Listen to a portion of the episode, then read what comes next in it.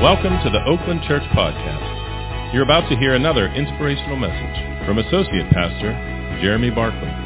It's our prayer that this message encourages you and strengthens you. For more information and for other resources, visit us at oaklandonline.org.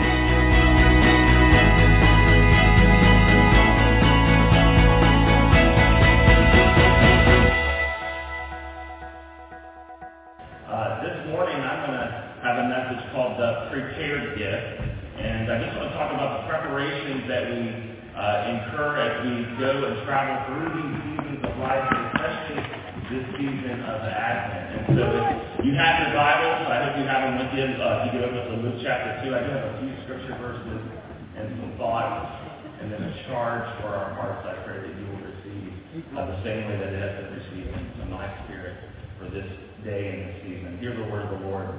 In those days, Caesar Augustus issued a decree that census should be taken of the entire Roman world. This was the first census that took place under Quirinius, who was the governor of Syria. And everyone went to their own town to register. So Joseph went up from the town of Nazareth in Galilee to Judea to Bethlehem, the town of David, because he belonged to the house and the line of David. And when he went there to register with Mary, he was pledged to be married, who was pledged to be married to him, they were expecting a child. And while they were there, the time had come for the baby to be born, and she gave birth to her firstborn son. Shall we pray? Heavenly Father, we thank you, Lord, for the gospel. And Lord, we thank you, Lord, that the manger and the shepherds and these wise men Joseph and Mary, Lord. Lord, they're in the shadow of the cross on Calvary. And so, Father, we pray, Lord, that in these moments that we receive your word, Lord, I pray, Lord, that you would till the soil of our hearts. Lord, that we would make you the thing today. That our eyes would be focused and our hearts would be postured and positioned to receive what you have in store for us for the next 24 to 36 hours, but also the rest of this year and the rest of our lives. Be glorified in all that we say and do. Bless yourself and bless us, we pray. In Jesus' name, and all God's people said, Amen. Amen. Galatians chapter 4, verses 4 through 7, says this, But when the set time had fully come, when I talk about the set time fully coming, that means when the preparation had ended, God sent his son, born of a woman, born under the law, to redeem those under the law, that he might re- that we might receive adoption to sonship, because you are his sons. God sent his spirit, the spirit of his son, into our hearts, and the spirit calls out, Abba, Father. So we are no longer slaves, but we are God's children. And since you are a child of God, God has named you also an heir. In 1 Corinthians chapter 2, verse 9, it says these words, However, it is written, No eye has seen, no ear has heard, no human mind has ever conceived the things that God has prepared for those who love him. I'm learning in my old age that preparation is typically twofold. The Lord is actively preparing us, me, for the things that he has prepared for us. So a lot of times the enemy loves to confuse me and break my heart and bring discouragement because he loves to tell me that I'm not ready. But a lot of times it's not time yet. Or the things that he's preparing for me are not yet uh, ready for me to get there. I love one of our, uh, you know, I don't even think it's part of our liturgy, but as we prepare for the Lord's Supper and communion, a lot of times when Pastor Randy has consecrated the elements, uh, after he's put down his book, he'll look at the congregation and he'll say these words, everything has been prepared. Can I say that to us this morning, church? Everything has been prepared. Jesus Christ has come. Amen. Everything has been prepared. And so this and so that everything has been prepared, that means it is time to partake in his goodness. It's time to eat. You know, for many of us, especially the younger families, under the sound of my voice this morning, tonight is a big night. There has been a lot of work, I say amen. A lot of preparation for this Christmas Eve. And for some, there's still a lot of preparation and work to come. There will be many visits, tables, trees, a lot of travel. There's a lot of exchanges and meetings that are going to happen in the next 24 to 36 hours. And expectation has been building for this great reveal that will be found under millions of trees tonight and tomorrow morning. For many, there is anxiety for parents. But there's expectation and excitement for our children. If I take us back to Luke chapter 2, as Mary and Joseph are making their way for an inconvenient road trip to Bethlehem.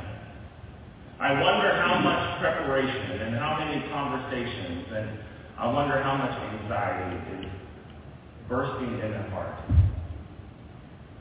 Joseph is the son of David and he's being called home and Bethlehem is the land known for preparation.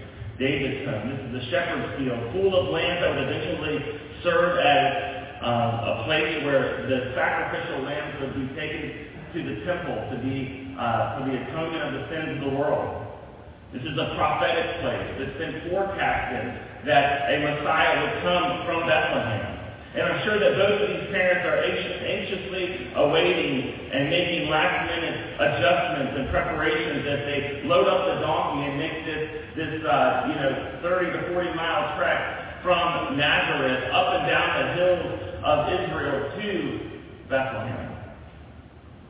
Food and blankets and necessities are all being gathered. A lot of preparation, a lot of anxiety. Why all the work? Why all the preparation? Because Jesus is coming. Jesus is coming. Amen a son from a miraculous conception, the Messiah, the anointed one, the Prince of Peace, the King of the Jews, the King of Kings, the Lord of Lords, the Redeemer of all the world, the root of Jesse. Jesus is coming. And you know what my Bible says? Is that history is bound to repeat itself, isn't it? In fact, Jesus promised that it would. Jesus has come and he will come again. He came once full of grace and truth, and the Word became flesh. He came seeking and saving the lost, fulfilling hundreds of prophecies. And He is coming again. The veil is thinning, church. The road is narrowing. Can't you feel it? We pray these prayers every single week here at Oakland. Thy kingdom come, thy will be done on earth as it is in heaven. What does that mean when we say thy kingdom come? We were praying and we're petitioning heaven for this holy collision, this divine collision where heaven comes to earth. And can I say that uh, in Luke chapter 2 it happened. God came to man and he put on flesh and he lived a perfect life. And we know the story, and we know the end, and we know the beginning. But I want to just say to you this morning with all of my heart, Jesus is coming. Amen? Prepare you the way of the Lord. This isn't some cute Christmas season saying that we reference as believers. This is a prophetic declaration. It is a job description for every believer. It's a mandate. This is also our posture because as we make way for him, he makes room in us. That's who he is. As we prepare for him, he prepares us to receive everything that he has had in store for us from the foundation of the earth. You can't make this type of love story up. He's that good. He's that holy. And we absolutely need him. You can see it around us. You can see it on our scrolls and in our news feeds and in our conversations and in our marriages and in our homes and with our young people. Heaven is colliding yet again with the earth and the, the gap is getting narrower and narrower and narrower. And what are we to do? We are to be about the Lord's business. Not only this day, but every day. I think of John the Baptist. Do we know what's sent? To prepare you the way of the Lord, full of the Spirit of God from his womb, with the anointing and the mantle of Elijah and this mission and this ministry of reconciliation. Malachi chapter 4 tells us that the hearts of the fathers will be returned to the sons, that there would be a Messiah that would come in the good and the dreadful day of the Lord that would bring reconciliation with the Father. That's Jesus. How many of us need reconciliation this morning? Every single one. And John the Baptist came, and Jesus with his own mouth said, There's been no one ever born of a woman like John the Baptist. What set him up? What set him apart? I believe that it was his priorities. And I believe that today we can take from his priorities and his posture and his focus and we can make these next 24 to 36 hours something that we will never forget. And more importantly, something, a day that will mark our children for eternity. There's these threefold priorities as we prepare the way of the Lord. Number one is I think of John the Baptist. He always prioritized the kingdom of the culture. He always prioritized the kingdom over the culture. Can I just tell you this morning that we will be weird to the culture, but we will be wow to the king. When we prioritize when we seek ye first the kingdom of God, when we make the preparation about the source and the substance who is Jesus, when we prioritize the kingdom over our culture. And I can tell you that the day has come where Christians have become weird in the culture. And that's where you say, yes, let it be unto me as you have said. Let it be unto me. If I'm weird to you, I'm loud to him. Amen? Because I'm putting the kingdom first. I'm putting the kingdom as the scarlet thread within my marriage and within my home. And within this day, Christmas Eve 2023, we're going to prioritize the kingdom. Number two is we do this. We make less of me. And that is over more for me. There is a time where each and every one of us will need to decrease so that he can increase. Parents, the temptation is for you to be the giver today or someone else. Amen? Can I just encourage you today to decrease so that much can be made of the name of Jesus? Point it back to him because every good and perfect gift comes from him. Amen? John the Baptist saw that many of his disciples were confused on who was the Messiah because he had such an anointed and gifted and powerful ministry that within himself he had this dialogue and this statement that I think should really be a embroidered, embroidered across our heart and saturated within the soil of who we are. He says, no, I got to decrease so that he can increase. I got to get low. I got to get under. I got to get out of the way. We are not the source, and we certainly are not the supply. But we are the instrument. Amen. We are his instrument. Number three is this. We have a priority to, of giving and receiving over consuming and entitlement. I don't know about you morning, but I want to be an assembly line of the grace that I have freely received.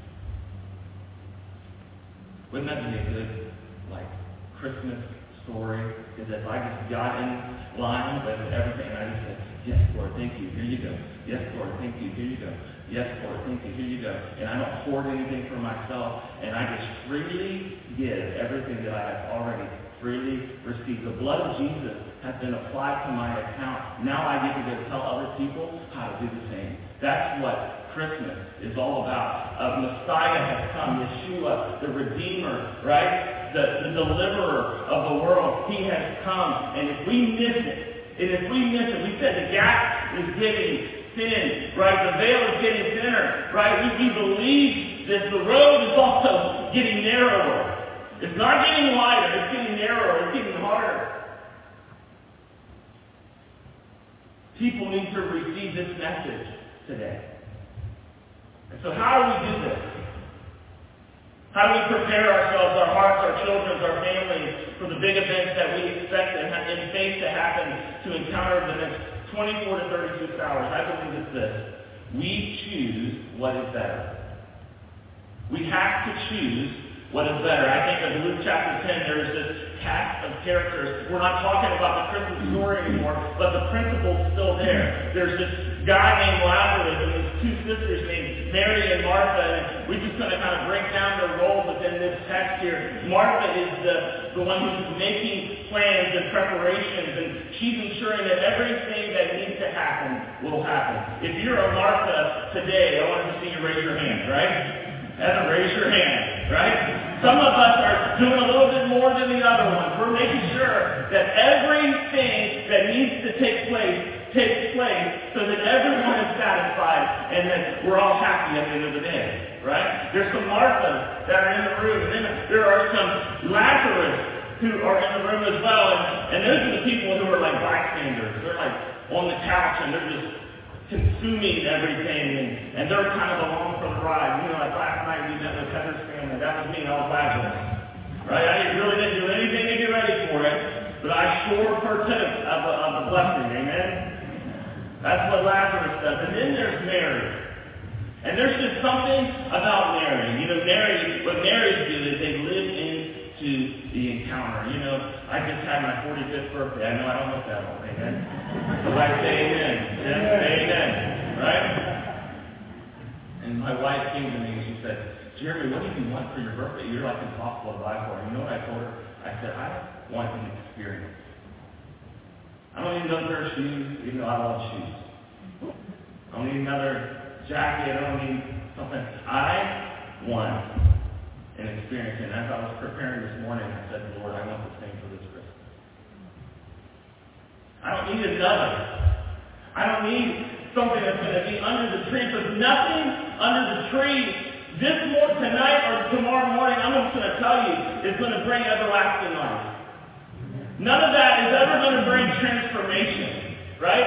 I want an encounter. I want an experience.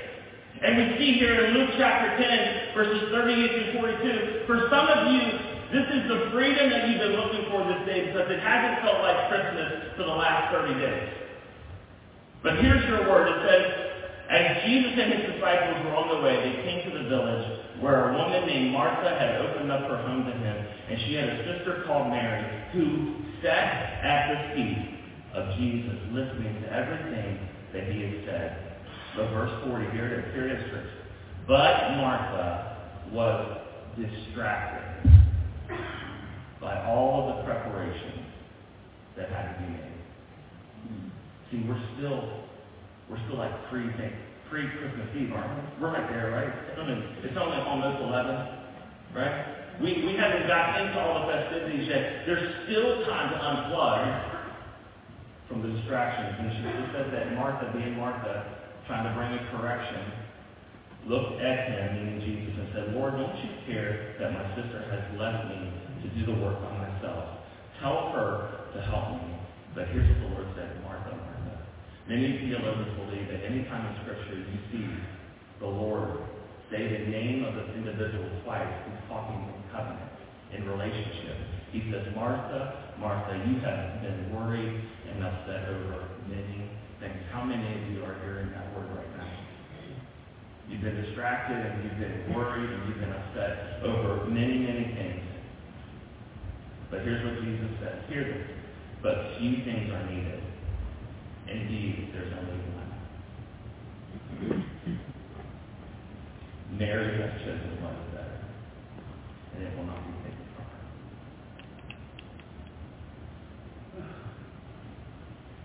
Martha, Martha. Jesus is looking at Martha saying, I am in your home. My presence is in your house, and you're missing it. You're missing it because you're worried about all the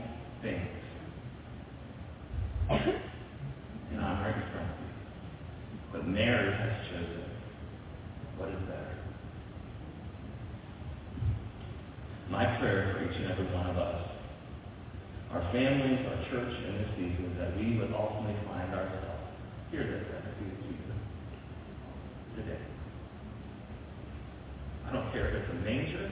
I don't care if it's a cross. I don't care if it's a tomb. Just find Jesus and get blood and get on your feet.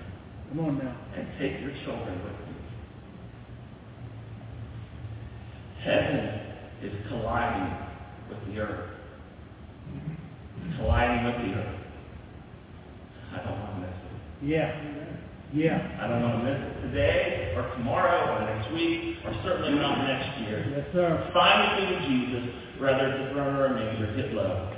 He has prepared a place for us. A gift for us in this season. God forgive us. God forgive us. God forgive me if we miss the gift that he has prepared for us because we are too busy trying to fulfill our own agenda and make preparation for anything less than. So I can hear Jesus saying to us this morning, just as Pastor Randy would say to us at the meeting, everything has been prepared today. Not simply come. Hmm. Everything's been prepared. Not just come. Father, we love you, and we need you. Father, Lord, as we make preparation, I pray, Lord, that you would sow into our heart a desperation for more of who you are, Lord. I pray, Lord, that if there's families that have never read the nativity story to their children, tonight they would do it. I pray they would explain salvation. I pray that they would impart the kingdom to the next generation. Lord, we thank you for everyone under my voice everyone that's online that's watching. And Lord, as we go home from this place, Lord, and maybe even come back later tonight, Lord, make this year different. You have prepared a gift for us. Now it's time to receive. It's time to eat. It's time to sit at your feet. We love you. We thank you for. Jesus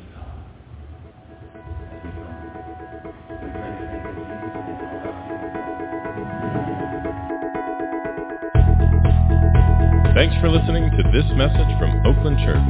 For more information and for other resources, visit us at oaklandonline.org.